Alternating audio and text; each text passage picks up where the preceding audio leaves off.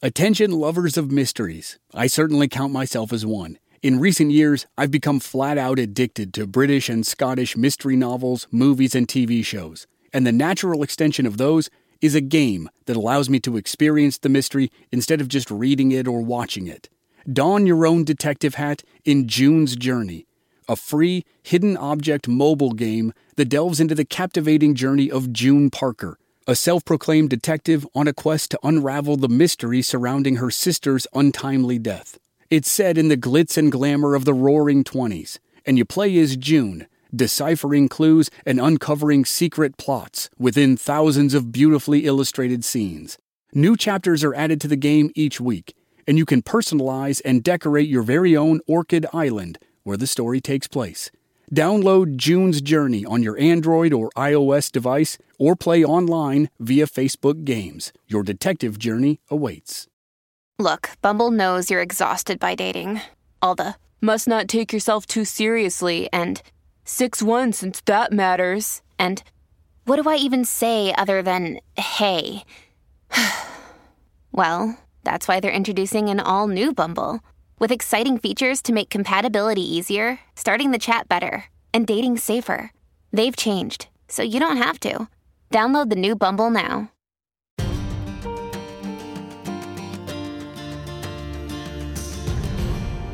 Hey everyone, I've got a preview of a podcast here that I want to share with you because it follows a theme that we're going to explore a lot more on this podcast in the future the mob. But on Infamous America, we're not going to do the same old mafia stories you can find anywhere else. And the podcast I want to share with you, Deep Cover, doesn't do that either. Deep Cover from Pushkin Industries tells true stories of crime and corruption. Pulitzer Prize winning journalist Jake Halpern reveals dark underworlds most of us know nothing about. The new season, Mobland, tells the true story of a high rolling Chicago lawyer who fixed court cases for the mob. He did it for years, until he decided to betray them and work for the FBI. He wore a wire to expose a black market of corruption where politicians were bought and justice was sold. For the right price, murderers could walk free. With first hand interviews from FBI agents, mobsters, family members, and criminal associates, the true story is a wild journey through a world of murder and deceit. Here's a preview and follow the story by searching for Deep Cover wherever you get your podcasts. Here's the first thing I need to tell you about Robert Cooley.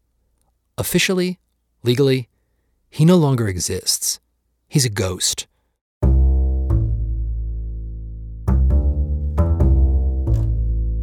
For all intents and purposes, the man named Bob Cooley died decades ago.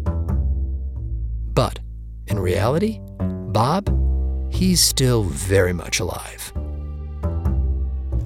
So your neighbors have no idea who you are? Oh, no, certainly not. Does that work out for the best? No, no big thing either way. It's not a big thing either way. It's just that, you know, they wouldn't believe it. If, you know, if I told my story, people wouldn't normally believe it. That's Bob. I've been interviewing him for the past year, mainly by Zoom. But recently, I visited him in person he lives in this small ranch house at the edge of a vast desert, somewhere in the American Southwest. I can't tell you the name of the town or even the state where he lives, and that's for Bob's own safety.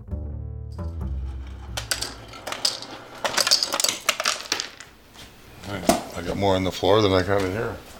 Bob's now in his late 70s. He has thick glasses and a strong jaw dotted with gray stubble. When we met, he was wearing an old LA Dodgers cap and a t shirt that said Parental Advisory, Explicit Content, like the labels they used to put on CDs. The house where Bob lives isn't his, he just rents a room in it. I'll, I'll show you my room. Beside his bed, the floor is cluttered with vats of V8 vegetable juice and cylinders of Pringles. Sorta looks like he's preparing for a hurricane. Obviously, it's a very small room, but uh, it's got a bed. That's where I sleep. You wow. know. So are all your worldly possessions in this room? Oh yeah, that's it. It wasn't always like this for Bob. Back before he vanished, before he ran for it, Bob lived a very different life. He was a big time lawyer in Chicago. I used to run around with thousands of dollars in my pocket and pick up everybody's checks and whatever. I would buy the most expensive thing thinking it was the best. Bob drove around in a gleaming convertible, wore a hefty gold chain, partied at the nightclubs on Rush Street, gambled with the bookies, and dined out with the city's judges. But that was then. Today, he survives on Social Security and lives in this tiny room at the edge of the desert, basically in hiding. Did you do you have any of your old IDs that you had under your fake names?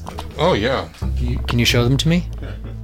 Bob leads me over to his closet and pulls out a big stack of IDs and credit cards. It looks like what you might find at the Lost and Found at a ballpark. The name varies on each of these, but the face is the same, just a little older each time. Bob points at one ID, an old driver's license. He died about uh, 10 years ago. That that that's you. Yeah. That's a different one. Wait, one- why did he die ten years ago? Uh, he had a, apparently he must have had an unfortunate accident or something. He suddenly disappeared from the face of the Wait, earth. hold on. Here's another oh, photo there's license. another one. That's a fourth name. Yeah. What happened to this guy? Yeah, he had an accident too. A lot of a lot of these guys had some very bad accidents. And that's how it goes with Bob. He assumes one identity for a few years, pretending to be some guy in some random town.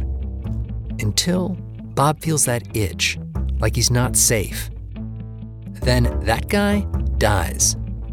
The ID gets tossed in this pile, and Bob becomes someone else. And let me assure you, there is a reason for all this paranoia, very good reason. A backstory that explains it all. A saga, really. Back in his heyday, when Bob Cooley was still Bob Cooley, he was the man in Chicago. People around town knew him as a high priced criminal defense lawyer. But to the city's gangsters, to the mob, he was much more than this. He was their guy, their insurance policy. Sure, he could argue a case well enough, but if need be, he could also fix a case, place the right bribe with just the right judge, and get precisely the right verdict. He was like a get out of jail free card, only his services weren't free. And Bob, he was more than just a hired hand. He was part of an elite cadre of men. They were backed by the mob, or the Chicago Outfit, as it's known. They basically ran the city of Chicago. Their power base was the First Ward, one of the city's most powerful districts. It was a political machine run by gangsters. They had complete control over the sheriff's department, the attorney general's office, the police department, all the courts. They controlled absolutely everything. So mobsters realized if they did anything, they had absolute protection for it. Bob Cooley did the bidding of the First Ward and the outfit for almost a decade. Until one day in the spring of 1986, when he decided to betray them. He just walked into a prosecutor's office and started talking. I regret having walked into that man's office like I did. You know, probably the worst regret of my life, but nothing I can do about that. I jumped off the building. It's a decision that, even now, 35 years later, still baffles people. Why did he do it? People are still arguing about this. Not just that, there are court cases going on right now where they're discussing what Bob did. And how old were you when the shooting which resulted in your incarceration occurred? I was uh, 18 years old. Can you spell your last There are guys in prison hoping to get out by invoking Bob's name and the secrets he revealed. Bob's legacy is still shrouded in controversy, but here's one thing that most people can agree on. After Bob Cooley flipped, the city of Chicago was never quite the same.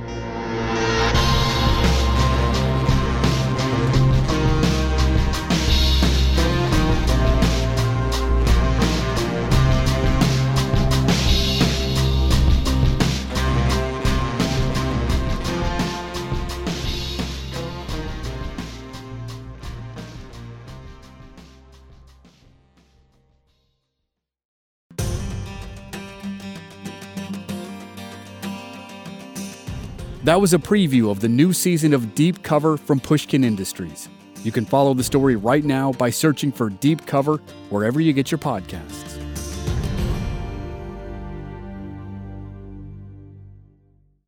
Hey, Drew Scott here, and I'm Jonathan Scott, reminding you that life's better with a home policy from American Family Insurance. They can help you get just the right protection at just the right price and help you save when you bundle home and auto. Kind of like Goldilocks and the Three Bears. It'll be just right for you. We love a custom build. American Family Insurance. Insure carefully, dream fearlessly. Get a quote and find an agent at amfam.com. Products not available in every state. Visit amfam.com to learn how discounts may apply to you. American Family Mutual Insurance Company SI and its operating company 6000 American Parkway, Madison, Wisconsin.